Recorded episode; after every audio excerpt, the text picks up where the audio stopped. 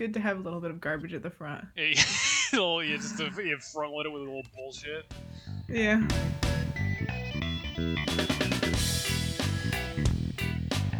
Shall we get this show Alright. on the road? Yeah. Hello and welcome to On Writing and Fan Fiction. I'm Zoe, I'm Jake. and today's episode will be. It's the little thing. Today we're going to be talking about uh, uh, formatting. Formatting. That's Isn't a it? different episode. We're talking about dialogue formatting and shit. Okay. This has gotten off to a rough start already. I mean, our whole podcast has. Okay. No, but this episode is on the little things about writing that are like like the foundation of like building your skill as a writer, you know? Yeah, they're they're the little things that collectively, they're the little things that will make or break your writing. Yeah, yeah. And like mastering these things will just elevate everything. So it will only serve to elevate everything else. Exactly. Yeah, but before we really get started on that, we have a couple things We got some One- housekeeping to do. corrections from the last episode um, because Jake was wrong and said a wrong fact, and we were summarily shamed for it on Which I've been Tumblr, known to I do. was. But yeah, so uh, you may recall in the last episode, Jake erroneously claimed that Andy Weir, the author of the novel The Martian, originally published it on Wattpad. That is not true. Andy Weir doesn't have a Wattpad that we know of. Jake. See, here's the thing. I actually never bothered to corroborate if what that anonymous sender said was correct either. Uh, oh, I looked it up. I looked it up on Wikipedia. Well, right. shit. It appears I am in fact wrong. No, I checked once I realized that apparently fact checking for this podcast, in which we just shoot the shit, is, Fact-checking like, will needs a ruin. fact check. Fact checking will ruin this podcast. it Uh. will destroy the flow. If we stop to corroborate every everything that we say or everything that I say is accurate or you know on point, then uh, the the flow is just gonna be it's just gonna sound like choppy garbage. So No, I, think, know, but like some some podcasts do like a fact check, fact check at the end, so- well, that, th- well, those where they, they check are all the facts. well, those podcasters are cowards that are afraid of being wrong. I am not. Fair enough. Or or they're just you know responsibly preventing the spread of false information. Being wrong is what gives You me know, my power. Well, we're just lucky enough that like no one cares about this podcast enough to um, sue us for definite to sue us for defamation of Andy Weir. That's fine. I never defamed Andy Weir. I never said. I just, I just erroneously claimed that he put it on Wattpad. Okay, well the reason he said that, I guess, the reason you said that, I guess, is because he did publish it originally. He did originally self-publish it. It was self-published, yeah. independent website. That's what I was going. Yes. The point being, it was self-published. The point, Mhm. yeah. Okay, and the other thing we'd like we have to start, uh, we have to mention is that we have a fan mail account, so I don't get anonymous messages on Tumblr about this pod anymore. You can, uh, you can and should bully Zoe on Tumblr, but You questions should- about pod, questions about the podcast can it can go to the email. Yes, and so our email is owffpod at gmail.com. Send it so to the Alf Pod. And maybe if we get enough fan mail, maybe we'll do readings. We'll That'd read be fun. We could have like the a pod. question episode. Or yeah, we could have a question episode, but only if we get enough. You know, it's no fun if only like one person sends us a question and it's our social media expert. Speaking of which, we have a social media expert now. Um, her it is our lovely Kira, friend Akira. and she's amazing. Um, and she also made us an Instagram account, which is at OWFF underscore podcast. Yeah. so you should follow us on Instagram to get news of new episodes, previews, and if we have any images, we might we sometimes might re- reference like images or pictures. We'll put those on Instagram too. Yeah, so she's the Uh, one so that's yeah. responsible for like our pretty much our entire social media presence. Zoe and I are fucking she's also made our art. Yeah, we we are not we are like really bad at social media, and we are not artists. She's an artist and is our PR expert. and she she is willing she was willing to offer her talents and expertise which were definitely necessary. which were necessary and Uh. are and are and are much appreciated so kira if you're listening Yeah. appreciate you Thank you, Kira. Yeah. All right.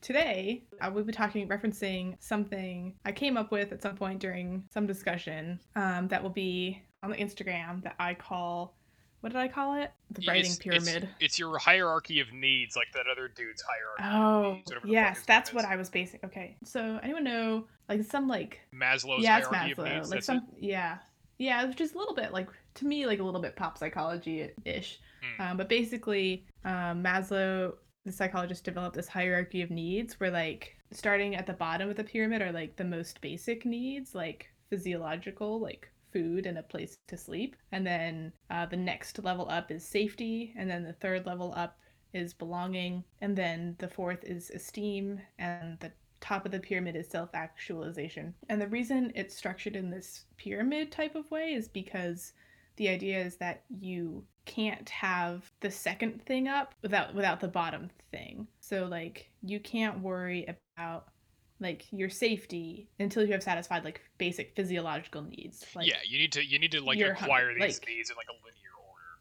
and this becomes more important towards the top like you can't foster a feeling of belonging and, and self-esteem and esteem of others if your more basic needs are not met 1st Mhm. so i kind of adapted um, just kind of as a result of a conversation i was having with i think jake and some other people i kind of adapted this pyramid of needs psychological needs into a hierarchy of things to master when you're Authorial writing needs. authorial needs. Yeah. And so that's on the Instagram and you can check it out. So we're going to talk about today the bottom two mainly, which are spelling and punctuation and dialogue formatting. I think that I mean, I think it's it could be argued that like I'm putting putting dialogue formatting in its own kind of category is like maybe giving it too much weight, but I don't think so. I have very strong feelings about proper dialogue formatting. So feel free to, I guess, yell at me about that in the email account, not anonymous on Tumblr. So, Jake, what do you think? Do, do you think that maybe dialogue formatting gets too much weight in this pyramid? Uh, I'm not sure because here's the thing, right? Like we talked about earlier about like these are the, the sort of you know simple granular things that will make or break your writing, and it's like if I saw if I was looking at a piece of writing, like if I was looking at a published book and like there weren't any dialogue tags and dialogue or new paragraphs weren't indented, I would stop reading it immediately. That that I would I'd be like Mhm. fuck that. So I, I think dialogue formatting is pretty important. It's probably sitting at like the spot that it needs. Well, okay, so we we on the pod are agreed on this, but, but maybe you have a different opinion. But um, I guess we'll go in order and start with the importance of spelling and punctuation. Mhm. So I guess the first thing I want to say is that like if you're you know you're fic writing and you're like thinking you know the stakes are even if the stakes are really low um, and you're just writing like fan fiction and just posting it on wherever i would say i'm going to come out and say that checking that you're spelling things correctly um, not just like every word but like names of characters and like names of locations in in whatever universe you're writing in Right. is always worth it Yes. always worth it Absolutely. um, because the people reading your fic probably know the fandom as well or better than you do Yeah. and will catch it and and will notice and will be distracted the entire time and not be able Yeah. to focus on the content of your story and that's not not that that's like and it's not because they have any bad intent it's just because like you know when you notice the door is like a little bit ajar but like just hmm you, It's like you feel like the fuck. need I really, it I really want to go close that. And yeah. So Yeah. and I think the the important thing to mention here too is like this isn't. You know, this isn't going to be Zoe and me proselytizing, being like, "Oh, you need to you know how to spell." Everyone, everyone knows that you need to do that, right? More so, what this means is like this illustrates like the importance of editing, and it will, and Mhm. you know, this is how we can talk about how to edit, how to self-edit really well. Mhm. Um, so I think that's Mhm. that's that's the discussion that's probably going to spiral out from from what we're talking about. Yeah, yeah. I think we have an episode on ed. We don't have an episode on on how to edit. Oh, that's a fucking. Um, but we, uh, well, we might now we not- do. We, we might not need it because we'll talk about editing in many different ways, like Yes. throughout some of these future episodes. We'll, Mhm. we'll so we'll come back to that maybe. But before we go any further, I just want to like quickly make the difference between editing and copy editing yes. because what we're going to be talking about, I think, in this episode is mostly going to be copy editing, which Probably. is editing, which is editing for things like typos and formatting, and not like structural things. Yeah. So if I Um, if I can actually step in here for like two seconds, there are three types of major editing. You have your substantive, your Oh, okay. substantive. You would know this better than me, I guess. Right. So Uh-huh. th- th- so you have your substantive editing, which is what you Uh-huh. said. It's structural editing. It's you're looking at themes, you're looking at motifs, you're looking at like does this, you know, is this in character? Does is this like the arc that this character should follow? Should this character even Uh-huh. exist? Is this the direction Uh-huh. the entire story needs to be going towards? It's Mhm, really huge mhm. macro stuff. And wrapped in that, often what the substantive editor will do is also uh, stylistic editing. Um, Mm. And that's editing at the scale of the sentence. So you're looking at uh, sentence flow, word choice, if, if there's any points in the paragraph or the story where the reader sort of might get tripped up uh, because you know the flow is kind of choppy or it's there's like a run-on sentence or stuff like that. Um, stylistic editing is it's, it's exactly that. It's talking about style. It's how the sentences sound. And then you have Mhm. copy editing. Copy editing is is the really micro stuff. It's really tight lens. That's at the scale of the word. Substantive editing is the scale Mhm. of the story. Stylistic editing is the scale Mhm. of the sentence. Copy is the scale of the word, where you're looking for like typos and formatting and shit like that. Mhm. And then Okay. after that, you have pr- you just have proofreading. So it goes substantive editing, style Uh-huh. editing, copy editing, proofreading, and then good to go. Okay. Interesting. I did not know that they all had there, there were words for all of those things. I'm going into thousands of dollars of debt to know that information. Well, at least someone is. I'm I'm I'm So, taking on a financial onus to know this this information. Yeah. All right. So back to spelling. It's really important, and spell checking is always worth it. And spelling is also a really, really easy thing to miss, especially like, you know, just simple letter switches inside a word that don't make it not a word necessarily. Like uh Um, like the word quite in quiet, for example. Oh, people fuck that up all the time. I fuck that up all fuck the up time. time. yeah. So, so that's why that's Yeah. why if you type in so that's why you can't trust in your word processor to catch all Yeah, these errors for you. Like I write I write primarily in Word, which Mhm. I know people hate, but it's it's what I use, so I'm used to it. I um, hate it. I I So. fucking I'm used to it, so I'm like I love Word. But yeah, th- that's the exact thing where it's like you know you could you could misspell a word, but you could spell another entirely different word correctly, and then your word processor won't flag it because it's not spelled wrong. Yeah, the also the other problem with word processors is that they'll often flag like character um, names that are actually spelled correctly, but they Yeah. are just recognized as a word. And so then like you get used to seeing red underlines, and then like you miss red underlines for things that are actually misspelled. One, I one add character like names to... my to my processor's dictionary all the time, so it doesn't flag them. Oh. But like mine does not work. Okay, maybe this is a problem with my word processor. Mm. And also like you have to do it like for every document, right? No, I don't think. No, no, I don't think so. The, the Oh. for for Word at least, like the, the if you click Add to Dictionary, it's universal. So like, Oh, well, I still won't switch to using Word, so. I have a rant about Microsoft Word that is for a different episode. what I like to do is, um, after finishing something, before going back to edit it, um, I usually sleep on it. Like, I give it at least 12 hours of me not looking at it. Mhm. Um, I think Stephen King recommended three or six months. But the, the point is, you want you want the words to not be fresh in your mind because then you will read them more slowly and more carefully. yeah, you're not you're not as you're not as close to it. Yeah, or having someone else read it for Yeah. you. So i- i- and so this is actually going to sound kind of nuts, but there's a lot of different ways in which a uh, which a writer can self edit, and it all has to do with changing the way that you look at the word. So what I do, because this is sort of the easiest one, when I want to self edit, is I will change the font and I will change the line spacing of what I've written. So that Mm. it forces it, it makes it look different on the page, so it forces you to sort of take it a little to read it a little slower and you know look at it word by word because it looks so different what i've heard some authors will do is they will print out their story print out a chapter or something or even maybe the Mhm. entire thing if they feel so inclined they'll print it out and they'll Mhm. they'll hang all of the pages on their wall or lay them out on their floor right and and this more ha- Uh-huh. more so has to do with with uh, substantive editing i think but Uh-huh. you know, say you have like all these huge overarching plot beats printed out on paper on your floor, they'll start moving them around to be like, you know, you have them laid out in a line, and they'll start playing this shell game with the paper where they're moving them into, they're they're switching them into different spots to see like, okay, maybe this is like this is a better flow because they're looking at the story in a Ah. in a, in a physical linear fashion. So if they move stuff That's around, that's a that's a way that helps some writers sort of uh, internalize what what they're thinking about. So that might not work for you, but give it a shot. All this Yeah, to I say, there's a lot of different ways to force yourself to look at your story differently. Yeah, I mean, my my creative writing um, advisor in college, she would print out her her stories to copy edit, um, but be, it's because she had to like physically mark them up Yeah, to like make the changes. right.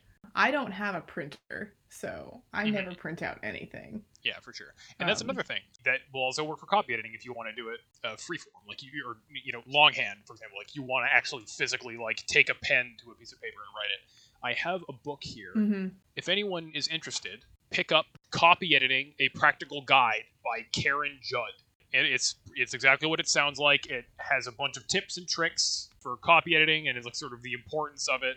And what I use the most is there's there's a list in here of copy editing symbols. So because like there because there is actually like a there's like a, a standard Yeah, yeah. practice to this.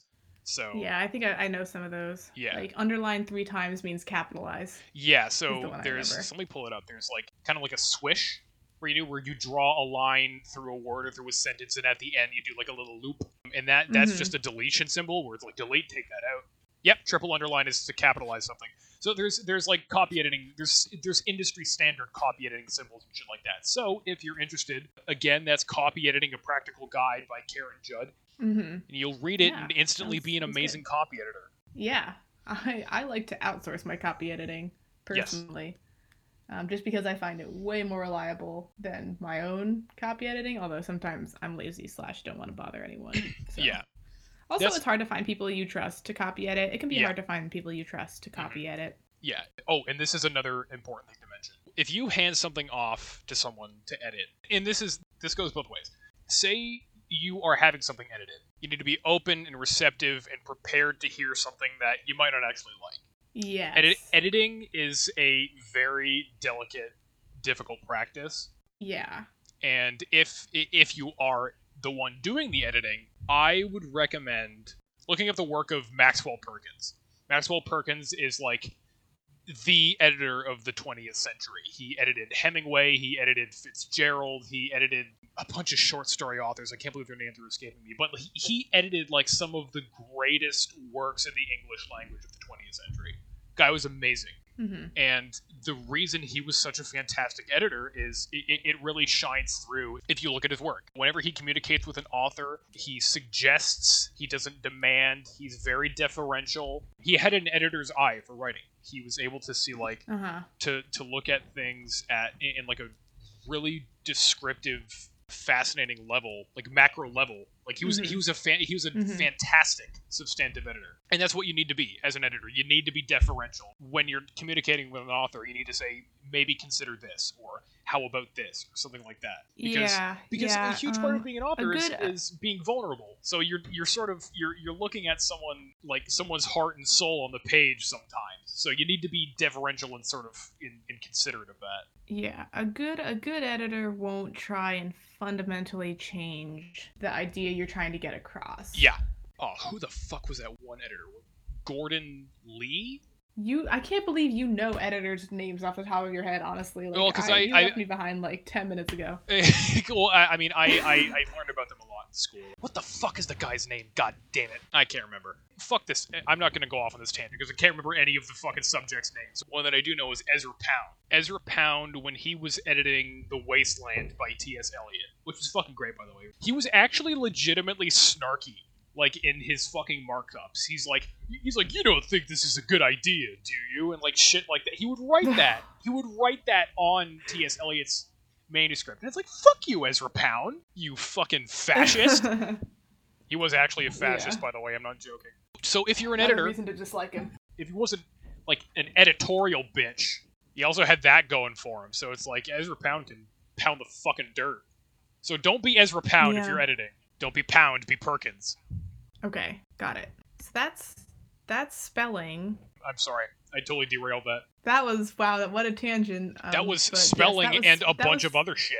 We Yeah. haven't even gotten to punctuation yet. But I think that actually it was this has been a good tangent because punctuation is something that like is not quite as objective as spelling. Even though Yeah. some punctuation is objective, there's a lot of punctuation that's subjective and totally stylistic and like can be like very personal and if you have a different style especially like if you have a very different writing style than the person who you're editing for. It can be tempting to like try and make them use the punctuation that you like under the guise of, well, it's correct. Yeah. Even though that's probably not true, although sometimes it might Mhm. be. That is that's an Um, excellent point. Yeah. Yeah, so I think it was a good tangent, um, and it leads us well into this discussion of punctuation. I mean, I'll start by disclosing my favorite punctuation is the EM dash. Yo, I fucking love the EM dash. we, we are EM dash trash here on this podcast. Yes. Oh, yes. Okay, I'm so happy. I love EM dashes. I think aesthetically they look really good. I think that like they evoke the right physical reaction. That like Yeah. abrupt pause that's just the right length, like not too long and not too short, and is not like as cumbersome as like an ellipsis. Yeah. I was once uh, editing someone's work, and their favorite punctuation was clearly the ellipsis. Every other line, every other sentence, there was like they used an ellipsis, and, and Oh, that's not and good. like ellipses are fine, but in my opinion, they can be way overused, and they can like actually because they slow down the reading much more than an EM dash. I think Yeah. they can they can really start to affect the pacing, like how fast the story Mhm. moves if your reader is pausing for an ellipsis. You know, every There- sentence. I think there is an elephant in the room that we need to address here. Because I don't, I don't actually know your feelings on this, so we need to. if you're gonna- if you're about to say what I think you're about to say, I'm what do so you, excited. Okay. what do you think about the Oxford comma? Oh, okay. You were not going where I thought you were going. Where did you think I was Um, going? I thought you were going on a semicolon ramp, but Oh, I- that's. I'm, I don't have actually terribly strong feelings about semicolons. Oh, okay, interesting. Okay, well, I guess I I like the Oxford comma. I use it always, and I think everyone should. I don't have like as strong opinions on it as I do have strong opinions about semicolons, but I do really like the Oxford comma, and I think Right. everyone should use it. What do you think about the Oxford comma? I don't give a fuck about the Oxford comma. Here's the thing about like without the Oxford comma, I feel like the second two things in the list are grouped in a way that maybe they aren't necessarily, you know, and that you should divide them all to give them equal weight Right. if that's what you're trying to do. That's the thing. I maybe feel should like. we de- should we define should we define the Oh, Oxford okay. Oh, comma yeah. No, we absolutely. know? We probably infuriated someone who doesn't know what we're talking about. So the Oxford comma, also known as Okay. the series or serial comma, is a comma that separates the last two items in a list. So say we're talking about Zoe, Jake, Kira, and the On Writing and Fan Fiction podcast. The Oxford comma, if you were to use it, would go between Kira and the And. on writing. Yeah, it would go between Kira and and. So if you don't use it, there's not as much of a like a visual pause because it's not there. So Mhm. all the Oxford comma does is it separates the last two items in a list.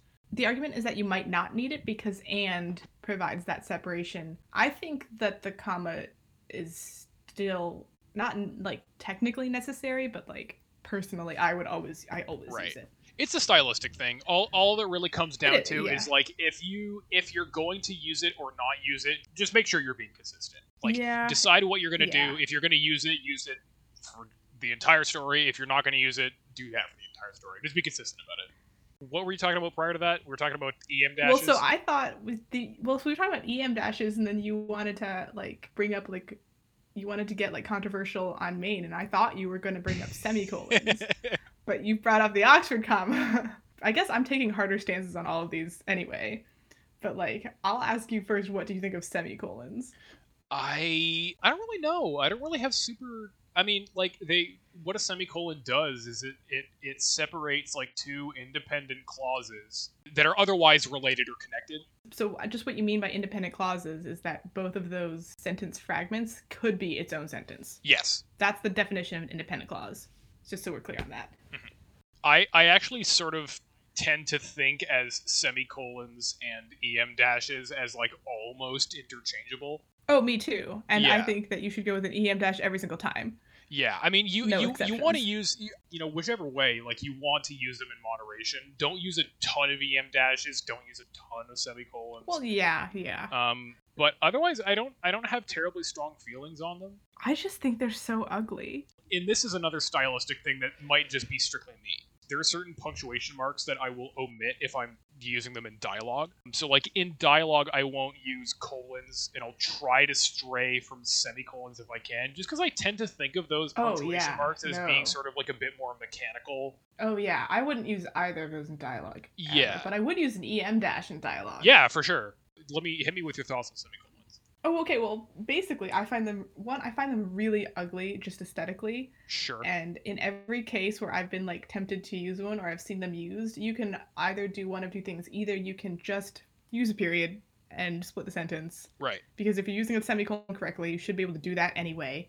And I feel like if you can do that, you should. Or you should use an EM dash. And I think an EM dash is like there's like a more definite like amount of time that you pause in your reading then like a semicolon is like this weird ambiguous I'm not sure how long to pause type of deal. Right. So I hate semicolons and I never use them. Um, and I am like always tempted to like make when I'm editing, I'm always tempted to like make people take them out and replace them with something else. I, I I'm not so against But- them that I'm like you, you shouldn't use them in, in your writing. I think I think they're they're they're helpful devices and there's they're they're like s- generally Right. like I said they're generally interchangeable with the em dashes. If I was going to break it, I would use semicolons in prose and narration and like em dashes in dialogue. But I mean, I'll still use I em just dashes. use just use narration. EM dashes always. I no, just because then if you then if EM you dashes if you completely replace them, then you have too many em dashes, and you have like then it, it like well visually. then you, well then you should be using well then you should be using more periods I, you, if sure, you find that's the case. I think they have their. That's my argument on that. Fair enough. Okay. All right. So we've got two opinions here. E- email your opinion on semicolons. oh my fucking god! You know what emails we're gonna get? No, you don't. know what we're you know what we're gonna get? We're looking. Who gives a fuck about semicolons? You fucking nerds! You idiots! It's like what do you have or or in reviews or in reviews, leave us your opinions on semicolons. in your reviews, Mhm. which which you should leave because it helps us. hmm You should fuck your reviews up with semicolons, Just like make my skin crawl every time. so I that when. Zoe reads them, because she will, she'll just. Ugh. Well, okay. This Fair is my this is my mission against you. I know. I told people to make fun of your Canadian accent in the last episode, so I guess I deserve it.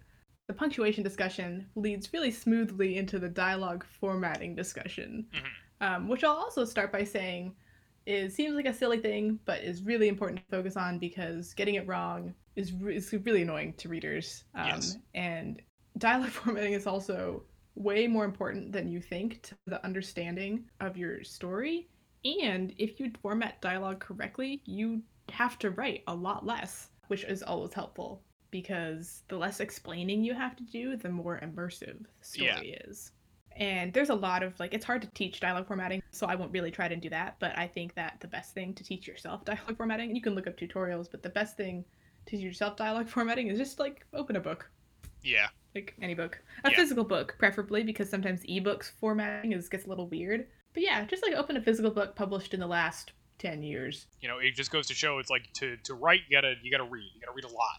yeah but like read and like read with the like for like the patterns you see in the way the dialogue is formatted. Hmm um, and that'll that'll give you a sense of how how to correctly format dialogue. Um, the worst thing can that ha- can happen when you don't format your dialogue correctly or you're really careless about your dialogue formatting is that your reader will be reading a conversation and then they won't know who is talking or they'll lose track of who is talking and that is bad There is nothing more that- frustrating when you're reading than not knowing who the fuck is talking. I once oh my gosh for school, I had to read something from a peer that I'm not even joking, like half a page to a full page of dialogue with zero dialogue tags. Like there was an entire conversation happening where like I didn't know who the fuck was talking. And yeah and this sort of thing like really affects the understanding of the plot and the story Like, oh it, it it goofs it. the reader must know who's talking at all times It's it is paramount. Like, it is very they're- important. there are very few times in which it's okay for the reader not to know who's talking So, uh, for anyone not familiar, dialogue tag is the term for like say you know say you're saying like you know we're talking about dialogue tags said Jake or Jake said that's a dialogue tag. The Jake said is a dialogue tag. It's it's the way of saying like this is the person. This is the character that's Mhm. that's saying this line. Mm. And Um, we and we um and we mentioned in the last episode that we love the word said for dialogue said tags because um you know people will be tempted they'll be tempted to like you'll see you'll be reading your writing and you'll see said every other line and um you know sometimes you could be tempted to put in like fancier words like explained or like you know, shouted. And those are fine like in in moderation, but but generally the Yeah. dialogue should speak for itself and the dialogue tags should be kind of as plain and understated as possible. I picked this up from reading Bernard Cornwell. I Mhm. devoured his Last Kingdom series, which is fucking fantastic if anyone is into like historical fiction. Super, super good. Uh, Also, a very formative writer for me in how I write fight scenes. But anyway, uh, what he will do for tagging dialogue is he'll just use an action line. He'll say like instead of saying like uh, today on this episode of the podcast, Jake said or Jake began. It will uh, it'll be like you know today on this episode of the podcast, Jake plugged in his mic or some bullshit like that, right? They'll use a, an action line Yeah. to show what the character is doing and also define that like this is the character that's saying this line of dialogue. Oh yeah, I didn't know that's what I didn't know there was a technical term for that, but I do that all the time. I even love though doing I that. almost even though I almost never write fight scenes, um, just because like there's so much nonverbal communication in a conversation too, just Yeah. in every conversation, and like using actions instead of dialogue tags to like communicate that nonverbal Mhm. component can just really elevate the scene because then like your reader is not only like not distracted by like semi useless words like said character name Mhm. um, but also like gets a sense of like what's happening as the conversation is happening because Yeah, conversations exactly. never happen in a vacuum there's always something going on you know and actions can be extremely revealing in terms of what the character is thinking and what they're not saying. You know what the character what a character doesn't say is like as important or more important than what they do say. Yeah. and you know like just sit and think or like just watch people talk in your real life. Um, you can pick up on like little actions that kind of reveal a character's could reveal a character's you know mental state or like you know what they're thinking Mhm. uh, that you can add to your dialogue and just really add to your scene and like elevate it Yeah, like, all you all you need to do to like show that a char- to show that a character is nervous instead of saying that they're nervous Mhm. is like have them say Mhm. something and then tag the dialogue with you know this character fidgeted or like you know like uh, twiddled their thumbs Mhm. or was or, Mhm. wrung their hands or Mhm. something like that. Mm-hmm. Mm-hmm. And this will keep you from writing sentences like, you know, X character was nervous because, you know, you never like that's Yeah. so explanatory, um, and and not. I keep saying immersive, but like it's very important. It's so explanatory and not immersive, and it's very like you know telly and not Yeah.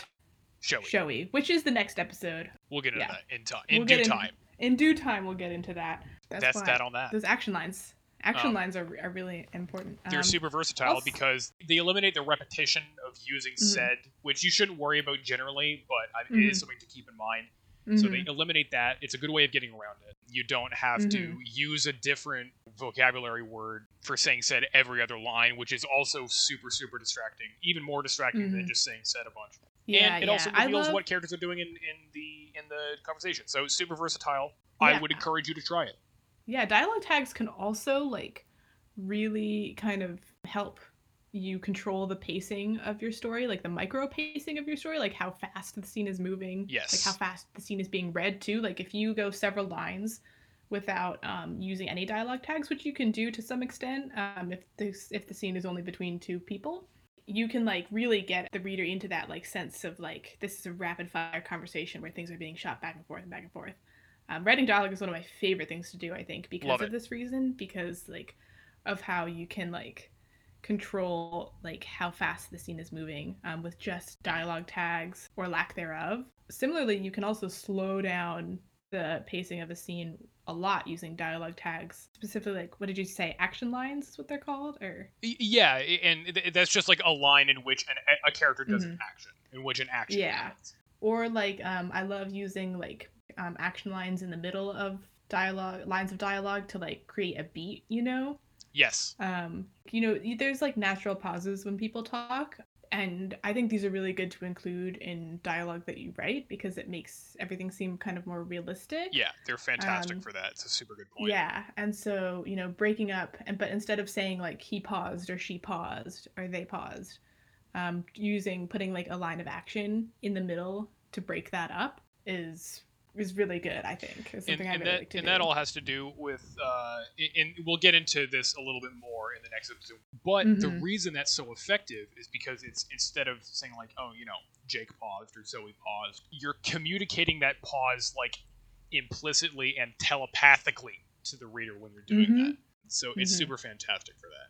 Yeah. If you didn't It have any more to layers say, to your story. yeah, it absolutely does. It's it's super great. Yeah. Uh, And another thing that I actually and I actually want to tie this back into our earlier discussion on like you know punctuation, spelling, and all that. You mhm. said that uh, these action lines and stuff like that are a great way to speed up or slow down pace. And earlier you also said that punctuation, especially, is sort of it's a bit more subjective than spelling is. Spelling, there's like there is Mhm. a way to you know, barring like American and Canadian spellings, you know, like minor you know regional differences and shit like that. Spelling is pretty set in Mhm. stone. There's there's ways to Mhm. spell words, whereas punctuation is more Mhm. subjective. And this also you know ties back into our conversation on editing, on editing. Mhm. Sorry the reason I, I mention this is because grammar and punctuation should be thought of, in my opinion, as malleable. They shouldn't be thought of I would agree as with that. yeah, they shouldn't be thought of as like these hard and fast rules that you know to you know profane them is is this sacrilegious you know offense that you Mhm. should never you should never do. Grammar is is really heavily influenced by uh, style, by authorial style. So, like you said, punctuation is you know while we normatively think of it as this this like syntactic rule that you know writers need to follow, and, and to a degree it is, Mhm. it's it's super subjective. It's like for example, when I write when I write fight scenes, and I write a lot of fight scenes because those are those are the stories that I, I I really like to write personally. I will comma splice the shit out of my fight Mhm. scenes. My fight scenes Mhm. grammatically fucking nightmare. But there's there's a there's a very purposeful reason for that. It's to drive the pace forward. You know, writing is a very utilitarian form of art. You know what I mean? It's like there, there's a lot of things you can do with punctuation that will speed up or slow down pace, um, Mhm. that will set different tones.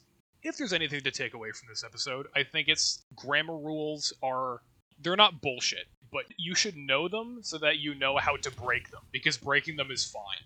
Language is descriptive, not prescriptive. Yeah, and the other thing is that like getting these skills down so they are just second nature Yes. it will will help you focus a lot on the things we'll talk about in the next episode. You know, the upper part of that pyramid, and uh, that's why they're on the lower part of the pyramid. And then when you know people read your story, like they'll be able to focus on those things at the top, of, near the top of the period, and you know all this other stuff. You know, Because they're know, not worried about like syntactical errors like that. Yeah, yeah. So like this thing, these things like grammar, you know, spelling and dialogue and punctuation.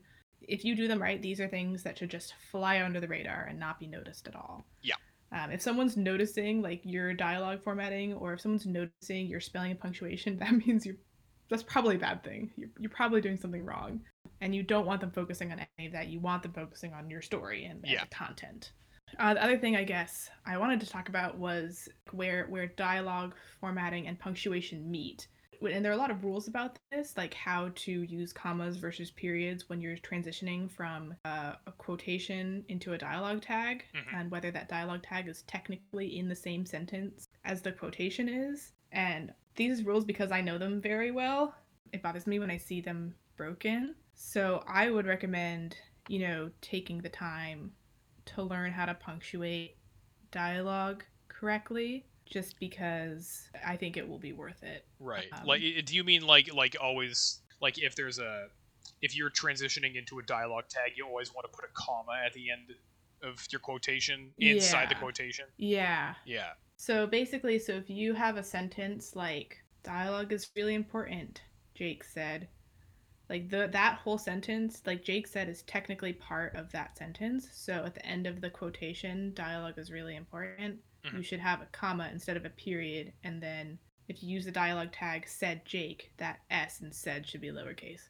Yes. Um, this is cumbersome to explain over just audio. and, and honestly, um, and, and people most I imagine most of the people listening to this Yeah. will have intuited how to do that yeah, anyway. but it's very Googleable. Yeah. And I just wanted to point out that you should Google it. Um, yeah, for sure. If you uh, if you want to see like a comprehensive list of all the rules in terms of punctuating dialogue, because I think that's just another thing that really helps the essentially unimportant things, parts of your story, go unnoticed, so that people can focus on the substance. Yeah, that's a really good point. I totally agree. Uh, Yeah, you should, so, I mean, I dialogue rules are important to know. Grammar rules are important Yeah. to know. You know, like we said earlier, these rules aren't we don't say they're important to know because you need to follow them really, really strictly. They're important to know so that you have to know a rule, like to know how to break it effectively, Mhm. to know how to break it properly, to know how to break Mhm. it in a way that's that makes sense or is compelling or anything like that. Um, Mhm. so if Yeah. you are ever Yeah. going to do something, you know, really like avant-garde with your punctuation, whatever the fuck that even looks like, uh-huh. uh, you want to know you want to know the rules inside and out. You want to know the game. so Yeah. you know how to cheat. Yeah, like you don't you won't know how to make your point if you don't know what rule you're breaking Yes. because the rule you're breaking will determine like what the emphasis of of the writing will be. And you want to be able to consciously use the breaking of these rules to Yeah. emphasize the things about your story that are important. I was I just I wanted to ask you Jake though, were you taught how to write how to punctuate dialogue in school because I was. Yeah, I yeah I was I was taught how to punctuate words. Like you know you always gotta I you know it this you know like we said like you always gotta have the comma at the end if you're transitioning into a dialogue tag. Comma's gotta be Mhm. inside the quotation and all that bullshit. Um, because I remember being formally taught that in like the seventh grade. yeah, yeah, same here. I mean, it's useful to me, but like, does anyone else use that who like doesn't create write creatively a lot? I don't I don't not to my knowledge. I wonder why we were taught that. I mean, there's like different standards and shit, right? Like, they, like I know in Europe, like they only use single quotation marks. They don't use double quotation oh, marks. Oh, that do. bothers me so much. this is like, I guess maybe because single quotation marks mean something different to me. Really? I don't know. Maybe I'm just too American for this. I don't know. Maybe I'm not sure. Like, what do they mean to you? That's different. Well, they mean so to me like single quotation marks. You use them when someone is speaking and they're quoting someone else. Yeah. So like, what that means for you know like writing standards in Europe is like when if you're quoting something inside a quotation, then they'll use the double quotation marks. They just invert Oh, but see, it looks so wrong because the double quotation marks are bigger and thicker, so they See, should be. I- should I be actually- highlighting. I actually kind of like it because like if you're using single quotation marks, then you, you have like apostrophes and shit that, that might like look confusing or might accidentally mark the end of a, of a quotation when you don't mean them to. Like if you're quoting something inside of inside of a quotation with single quotation marks and like you have an apostrophe Mm. inside. But I think, but I think context will pretty easily tell you what's an apostrophe. Yeah, no, not. context will, yeah, but it's like another thing too is like if you're if you're writing, and this sort of has to do with like parlance and shit, but like say say you're writing a quotation from a character that omits the G's at the end of like getting is like Oh. getting when they say right, and you have an Oh, apostrophe at Okay, the fine. end. I Of s- that. okay, I, I see your point. I You know see what I mean? Point. I guess that that leads me to another pet peeve though that I forgot to that I forgot to mention is that I hate it when people misuse apostrophes. How Does so? that bother you?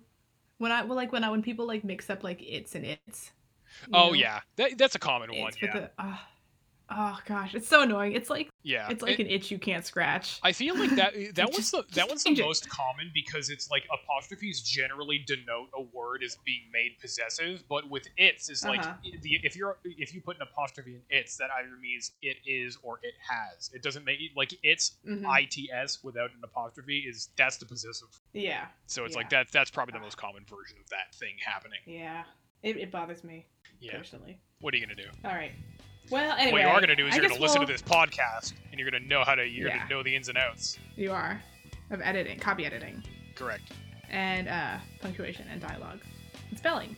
So um, with that, um, if you have any questions uh, for us or just want to yell at us about whatever, you should send us an email at owffpod at gmail.com or leave a review. Please rate this podcast when you leave your review. Mhm. And also check out our Instagram account, which is at OWFF underscore podcast, and get episode previews and supplementary materials. Check out that Um, great Instagram that our friend Kira made. Yeah, yeah. You can all, as you can also tell, we have no posting schedule. So Nope. the Instagram is the way to know when a new episode is coming out. We might firm out a posting schedule eventually, but as of right now, I'm really busy with school. Zoe's got work. We all got we both got our own stuff going on. So it's like hmm we're just kind We, of are, we are making this strictly in our free time. So for shits and tickles, one might say. yeah. So this this pod comes out pretty Whenever the fuck we feel like it. Yeah, whenever the ever we feel like it. So you should definitely follow us on Instagram to get news and subscribe. Follow us on Instagram and subscribe wherever you get your podcasts or wherever you're listening to this. I'm not sure where it's out yet, but yeah, you should definitely follow and subscribe to get news and new episodes because we have a note. It'll be pretty irregular. I'd also like to thank Kira as a member of the production team. She's playing an integral role as the as the person behind the curtain, Yeah, managing our social media uh, account. Um, doing the shit that we're awful at. yeah. Um, so rate this podcast and leave a review making fun of the fact that Jake got that Andy Weir fact wrong. Okay, bye. Bye.